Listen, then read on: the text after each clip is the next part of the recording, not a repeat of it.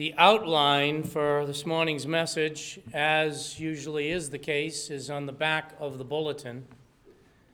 But I will even give you a heads up on that. Uh, I will be dealing with section one first and section three later. And then the middle section will be the conclusion of this morning's service. 1 Corinthians chapter 11, I would like to read verses 17 to verses 34. But in giving this instruction, I do not praise you, because you come together not for the better, but for the worse. For in the first place, when you come together as a church, I hear that divisions exist among you, and in part I believe it. For there must also be factions among you, so that those who are approved may become evident among you. Therefore, when you meet together, it is not to eat, is it not to eat the Lord's supper? For in your eating, each one takes his own supper first. One is hungry, another is drunk. What? Do you not have houses in which to eat and drink? Or do you despise the church of God and shame those who have nothing? What shall I say to you? Shall I praise you? In this I will not praise you. For I received from the Lord that which I also delivered to you that the Lord Jesus, in the night in which he was betrayed, took bread. And when he had given thanks, he broke it and said, this is my body, which is for you. Do this in remembrance of me.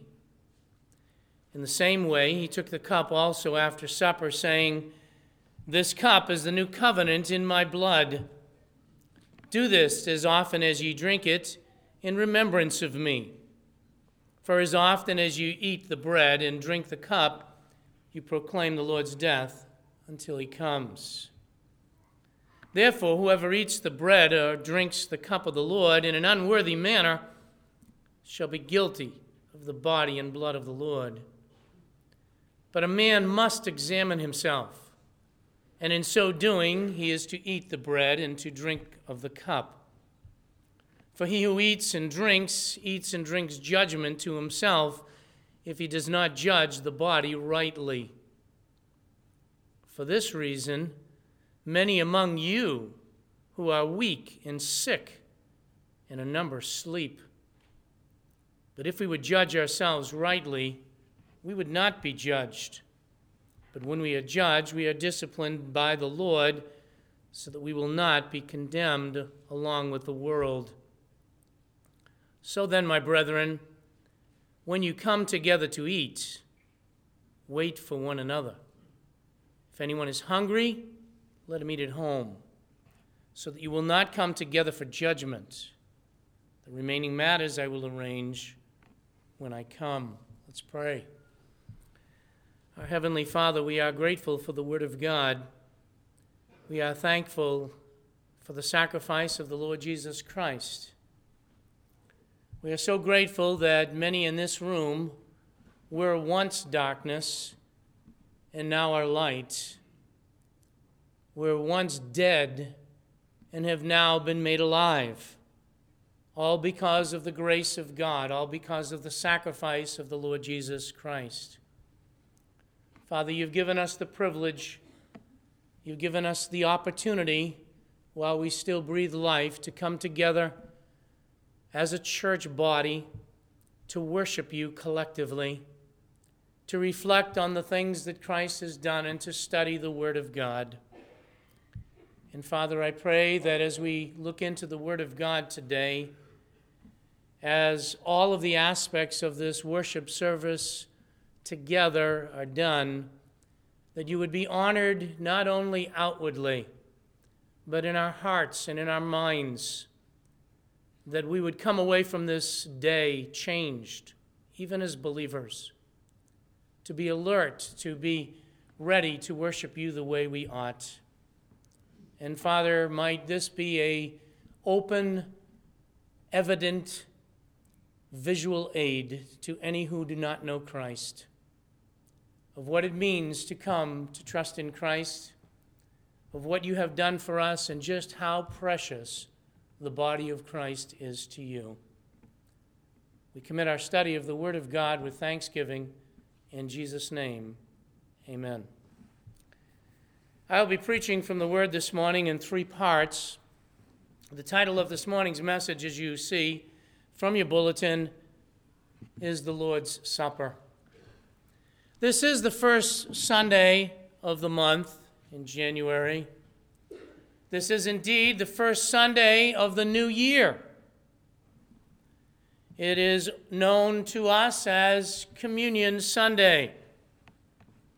And I want to start the service off with a challenging question to all of us. Did you prepare your heart and your mind today? Were you prepared to come here to Fellowship Bible Church today? How prepared are you? Has your morning just been one of busyness, just trying to get ready physically? A morning of eating? for those of you who ate? Is this just another church to come to? Another service that Sunday, I guess this is what I do on Sundays. Hurry up. We got to get there. What preparation have you done? Oh, by the way, it's Communion Sunday. Oh, yeah. I hope he remembers. Or, in the honesty of your own heart, was part of the preparation? Oh no, it's Communion Sunday. We're really going to be late today again. I know we'll never get out of here till afternoon for sure.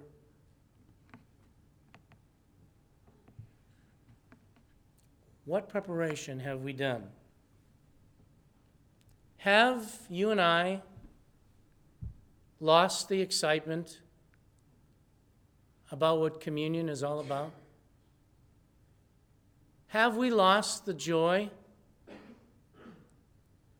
of being saved by grace and what Jesus Christ has called us to do? Do we come to services at Fellowship Bible Church? without excitement, hoping to be challenged,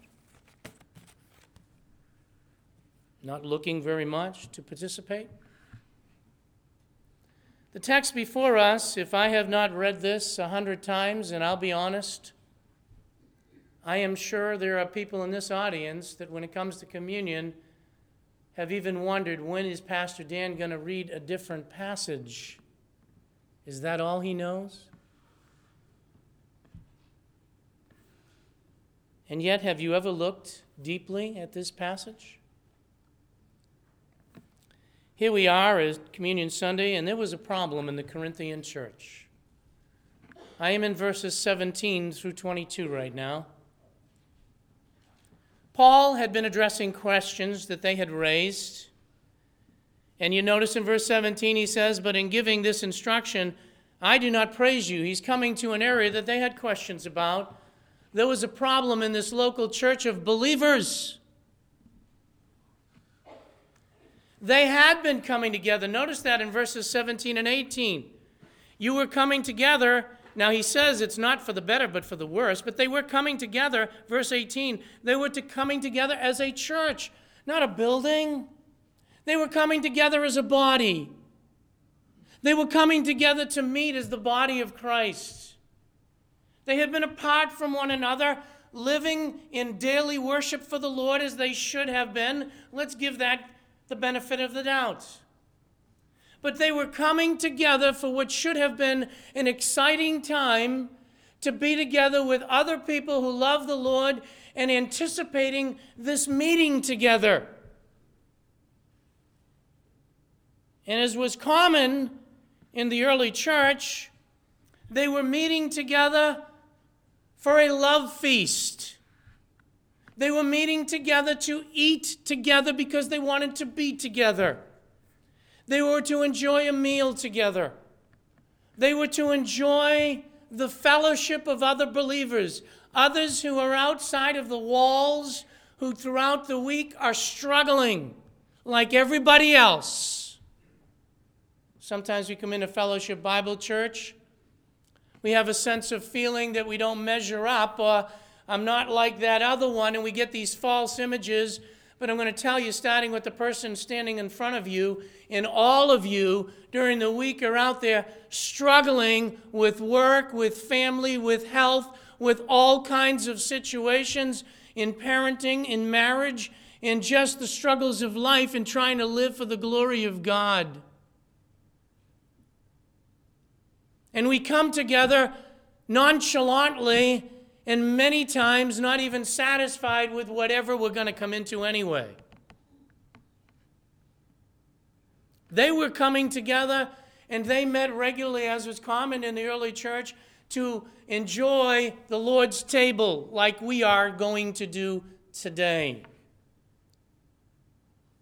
They were to come together and have the privilege of remembering all that Christ has done and how he had united them together, people who never knew one another, and now had the privilege of not just worshiping on their own and being so independent and so godly on their own, but they now had a sense that there are others and I'm worshiping with God's family, who I will be with forever. It should have been a tremendous time of celebration. It should have been a tremendous time of unity. It should have been a tremendous time of blessing. Listen, it should have been a tremendous time of caring, sincerely caring, not just shaking the hand, how you doing? See you, I hope things are great, and never think about, never pray about, never Uh, see another person in the assembly the whole week and could care less. Should have been a time of really caring. I've been praying for you. How's it going? Oh, you've been on the prayer list. I've, I've looked at that prayer list at Fellowship Bible Church and, I, and I've seen it. I want you to know been praying. How's things going for you? Because we're coming together and you're part of the body. It should have been a tremendous opportunity for those in the Corinthian community to look and see these people coming together and the care and the concern and the rejoicing and the excitement, so much so that they were inviting others, you've got to come and see what God is doing. And rather than that at the Corinthian assembly, it was an absolute mockery. What, Pastor Dan? Look at it. I should be praising you, verse 18, but I do not. Why? I hear there are divisions among you, and I partly believe it. There are factions and groups among you, verse 19. And I want you to know now, listen, a lot of people don't look at this in 1 Corinthians. He says these things have to be. You know why? Because it's going to show who the true believers are. That's what it says. It's going to show those who are approved. It's going to show those who just say they know God and love God, and it's going to show the ones who really do. What is going to show that? The factions, the divisions, the coming together, and how they really worship together. When you eat together, it should have been for rejoicing. But what have you got? You've got drunkenness, you've got gluttony that was going on, and they had despised. Now, watch this. It's not my words, verse 22. They had come to the point in the Corinthian church of despising the church. What is that? They despise the meeting together. They despise one another. They weren't loving and caring about one another. They weren't rejoicing to be together. There were divisions, social favoritism, abuse. Now, get this while meeting together in the name of the Lord. Oh, they came together. But what should have been excitement and joy, what should have been an outstanding testimony, had become a mockery of the Christian faith, the Corinthian church. That's verses 17 to 22. That's a problem. Well, you say, You saying that's us, Pastor Dan? No, here's what I'm saying to you. How prepared were you this morning to come together as a body? Did you even think about the fact that communion was today? Do you come to Fellowship Bible Church out of religious ritual? Because I guess that's what you do on Sundays. And if I don't, there's a chance Pastor Dan might talk to me. Is it formality? Is it just ceremonialism with no real substance in your life? Are we coming to see what can Pastor Dan challenge me with today? What can I get out of this? And if I don't get anything, it's his fault anyway.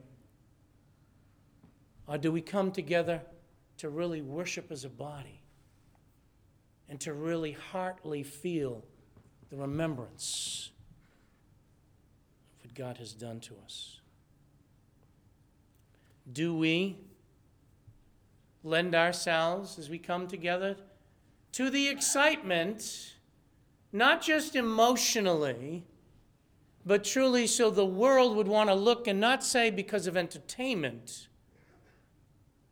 but I want that. They truly know God because I see it in the care. I see it how they love to get together.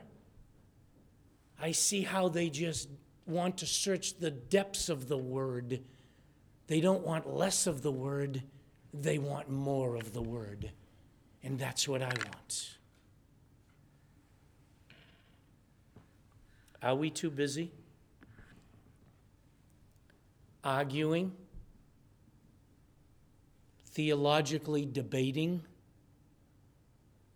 criticizing one another? And do we sometimes play church like the Corinthians were while doing it in the name of God? I hope that's not the case. Why are we here? Why are we doing what we are doing? Is our concern this morning our own social schedule? Our own lives? Or is it truly what God has done in those that are around us? the Corinthian church had lost perspectives. I would like you to start thinking about that. I'll be back. But we need to be reflecting also on what we're doing when we come together. The Corinthian church had lost that perspective. They lost it, and it's very clear by what Paul had said to them that they lost the whole purpose of their coming together, let alone the Lord's table. I want to take the opportunity right now to go to actually the challenge that was given to them, and then we'll deal with the middle section later. But I want you to go down to verses 27 to 34 of the text in 1 Corinthians 11. He says, Therefore, whoever eats the bread or drinks the cup of the Lord in an unworthy manner shall be guilty of the body and blood of the Lord. But a man must examine himself, and in so doing, he is to eat of the bread and drink of the cup. For he who eats and drinks, eats and drinks judgment to himself if he does not judge the body rightly. First of all, this is addressed to believers. It's not unbelievers. We have a tendency to think when we come together, particularly for communion, the Lord's table, that we had to warn those believers, don't uh, unbelievers, don't partake of that cup if you don't know the Lord. Well, communion is for believers, and you'll hear a little bit more on that later, and that is because the Lord Jesus Christ shed his blood. He came to this earth because God loved man. It says, For God so loved the world that he gave his only begotten Son, that whosoever believeth in him should not perish but have everlasting or eternal life. God's love sent his Son because we are all sinners and have come short of the glory of God. There are none who are righteous, no, not one. I am not saved because I was a righteous person. None of you in this room are righteous. We think of man in terms of generally being good, and that's the way our society presents it. But from God's perspective, as He looks down from heaven, all men are guilty. They're all liars. All have committed murder in their heart. All have committed adultery in their hearts. And on it goes, because it's not just the overt actions, it's the very thoughts and intents of the hearts, and God knows that as well as we do. And God did not want to condemn sinners, but He wanted to save them. So He sent the Lord Jesus Christ, the perfect one, the unique one, the only fully God, fully man so that he who was without sin, while being God with us, born in a stable, which we just celebrated as Christmas time, he grew as a man and went to the cross of Calvary to bear the penalty and price for sin. Not to open the gates of heaven so that now, if you are good, your good works can outweigh your bad works, and you can win favor with God and hope that He will enter, allow you to enter into heaven. The Lord Jesus Christ went and bore our sins on the cross to satisfy the righteous judgment, which is the penalty of death. To satisfy a righteous and holy God who could not just overlook sin, whose sin was acceptable as a full payment of the debt for sin. So that now the issue, and always has been, is not our winning favor of God, but accepting God's grace. And that is appropriated, it is applied, it is realized in the life when one places their faith in the finished and completed work of the Lord Jesus Christ, who not only died and then was buried and rose again the third day, but is now seated at the right hand of the Father, satisfying the righteous judgment of God on our behalf. And when a person exercises faith and places their faith in Him, they will be in heaven with God for all eternity. Which is why Jesus Christ said that He is the way, He is the truth, and He is the life, that no one can come unto the Father except it be through Him. That is why, in man's eyes, it is still narrow, it is bigotry but in God's eyes, it is the perfect, loving plan of God to provide salvation to all who will call upon the name of the Lord and be saved. And communion is a reminder, and we'll talk about that a little bit later. But as they came together, they were to be observing that Lord's table. And the communion service is for believers only because they have now become one in Christ you and I, I happen to grow up in this geographical area. Several of you have, many of you did not. Many of you never knew one another. But because, as we just sang, and as Romans makes very clear in chapters 5 and 6, God's grace was greater than all our sin. There is no sin too great there is no quantity of sin that are too many that God cannot forgive and Jesus Christ could not pay the debt for. But God, in His marvelous grace, through the preaching of the Word, through the gospel of Jesus Christ, has drawn the likes of you and the likes of me to be part of the body of Christ, of which Jesus Christ is the head. And we are members one of another by the marvelous work of God. So much so that it tells us in the book of Ephesians that the angels still marvel and are learning, to use the word literally, the manifold wisdom of God as they look on a church like this and see what God is doing. That He could get a person like me to love Him, that He could get a person like me to love you, that He could get people like you to love me and to love one another, and to love God. It is only the marvelous work of God that could do that.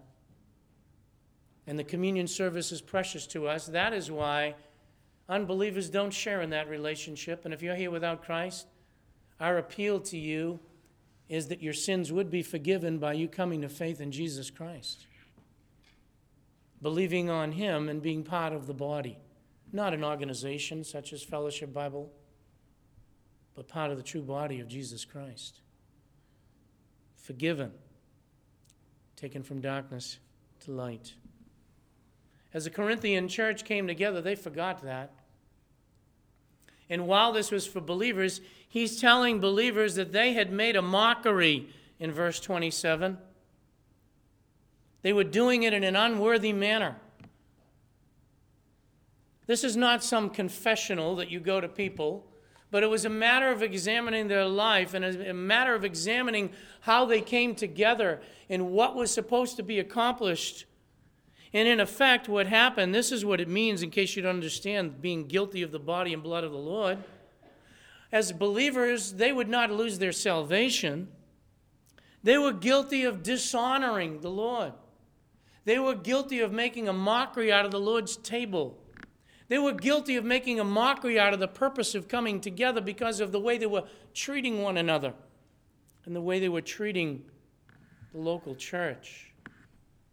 And the result was, and that is the context in case you don't understand it, when it talks about judgment to themselves, the scriptures make it very clear.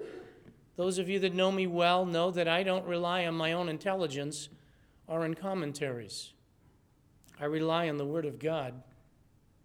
It explains and interprets itself. What does he mean by being guilty? What does he mean by being in judgment? He tells you in verses 30 and 31. Some believers had lost their lives. Some believers were experiencing sickness. That doesn't mean that all sickness is God's judgment. Don't let anybody, in case you're new here today, think that that's what Pastor Dan is saying. Not at all. But some were experiencing the difficulties that they were in their life. Examine yourself. Maybe some of the difficulties in our lives are because of the way we're treating one another, because of the way we're treating the local church and the body of Christ, and even the communion service. That was happening in the Corinthian church. His point was he didn't want them to have to go through that. He wanted them to examine themselves. That's what he says. He said, if they would judge themselves, they would not be judged by the Lord, verse 32. And they were to be waiting upon one another in verse 33. When they came together, their concern was for those who were hurting, those who didn't have even food, even caring, for those who were sick, caring for others in the assembly. They didn't just come as an assembly to see what I can get, how I can be tickled today. They came to give. They came to realize the marvelous grace of God and to worship collectively with one voice in song. We need to examine ourselves. Realize the forgiveness that God's given us. And what do we do if we find that, you know what? I haven't been as concerned for others in the assembly. I haven't been concerned for the worship services here at Fellowship. I haven't been as involved as I should be. I haven't, I maybe have some things that I need to be confessed in my life. What should I do? Get it right. When? Where? You don't have to go to a priest. You have to go to Pastor Dan. Get it right in your heart before God. Psalm 51 is a marvelous reflection on a man who was found guilty before God by the name of David, who came to realize that it is against you and you only that I've sinned. And God, I have not treated you or your people the way I should. And by humbling his heart before God, he said, Renew in me a right spirit. Cleanse my heart, O God. Renew a right spirit within me. And that is the type of person that God looks down on. And it was subsequent to that that God said, That is a man after my own heart.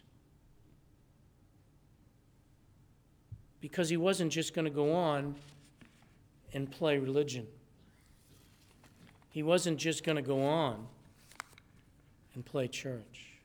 I think it's a healthy thing, not for us to be rit- ritualistic, not for us to create some false image, but to be realistic and to examine why we come together, to examine when it is the Lord's table, why it is that we partake, and to take the time to realize that we can be guilty of the body and blood of the Lord a, as a believer in the same sense as intended with the Corinthian church. Because even chastening comes into our life because we've lost the joy and the excitement of being forgiven, belonging to God, and being members one with another. There are those who forsake the assembling of themselves together, but they wouldn't miss a football game. There are those who would forsake the assembling of themselves together, but would get themselves out of bed to do something else that they really wanted to do to satisfy their own pleasures. We need to know why we want to come together. There are some who sadly have not even partaken of the Lord's table in months and years because of personal excuses. That is a shame. We need to come back and ask ourselves why we're doing what we're doing and what is happening in our lives. That is not to put someone on false guilt trips. If you're walking with God and you're individual walk is right and you come to the services with anticipation of wanting to truly worship God, you're to be commended. And you know what? Continue to do it. And to be an influence on others because we need one another. This church needed to be brought back, the Corinthian church, to the place where they were truly doing things that they were doing, but not out of routine but doing them out of their love for the Lord and out of their love for one another because they were God's representation here on earth. And so are you. And so am I if we know Christ. And if God has chosen to put us in this community in Methuen, Massachusetts, as a local body, we are to represent as a shining light to this community what it is to love God, to be forgiven by God, and to love one another and to come together to worship Him. So I think it's also healthy to not only ask ourselves why we came, but to examine ourselves as to what we're doing and where we are. And as we do that, and with that, to prepare ourselves, the last section is going to be verses 23 to 26 to prepare us so that as we come and partake, fellow believers, of this precious reminder that we might remember He who loved us before we loved Him, and that we might partake of this with great humbleness of heart, with great love for Him and His body, and great anticipation, as we will see, for His soon return. We've all, starting with myself, been challenged as to why we do what we do, why we come together, and to examine ourselves in the heart of this passage to the Corinthian church is something that ought to cause excitement to us as we get ready to partake of these elements. This is not a ritual. It is not just a church thing to do. It is an exciting thing, and we should come with great joy as a believer for the forgiveness of sins that we have in great anticipation. You've just read the institution of the Lord's Supper from the passage in Luke. It was at the Passover time, in which, interestingly enough, the Passover was a reminder to the Jews of how God had redeemed them, how God had delivered them. And in that wonderful context of which should have been a celebration, the Lord instituted what we now know as the Lord's table or communion or the Lord's Supper. And it was that to that that Paul had addressed these problems. And then in the heart of it says this in verses 23 to 26. For I received from the Lord that which I also delivered to you, that the Lord Jesus, in the night in which he was betrayed, how much love did he have for us? He took bread. And when he had given thanks, he broke it and said, This is my body, which is for you. And then he told us why. We don't gain any merit by partaking. This is not what gets us into heaven, it doesn't draw us closer. God gave us this so we would not forget. He said, Do this in remembrance of me. His body received not just the physical pain, but in his own body, according to Peter on that tree, bore the penalty and price of my sin. He then said, and when he had given thanks, he broke it and said about his body. And then, in the same way, verse 25, he took the cup, excuse me, also after supper, saying, This cup is the new covenant in my blood. Do this as often as ye drink it. Now that can vary. For us, it's once a month and should be so precious. As often as you drink it, in remembrance of me. So, as we come and prepare our hearts and are about to participate, if you're new or happen to be visiting at Fellowship Bible Church this morning, we will be making our announcements at the end.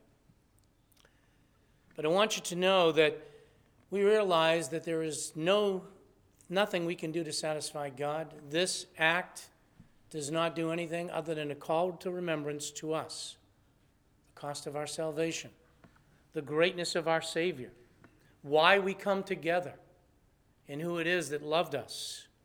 And we're reminded of that sacrifice. We partake of it together, as we will in just a moment. So we remember that we are one with Him and one with one another.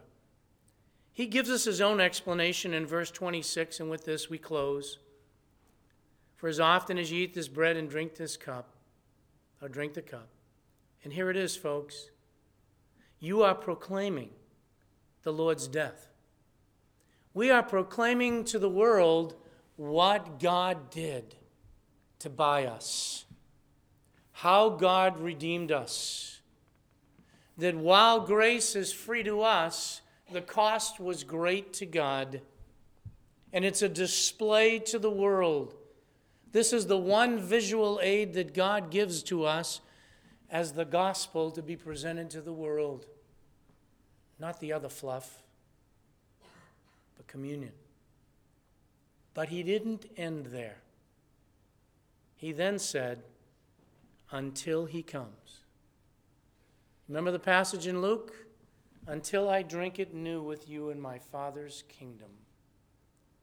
We should be rejoicing.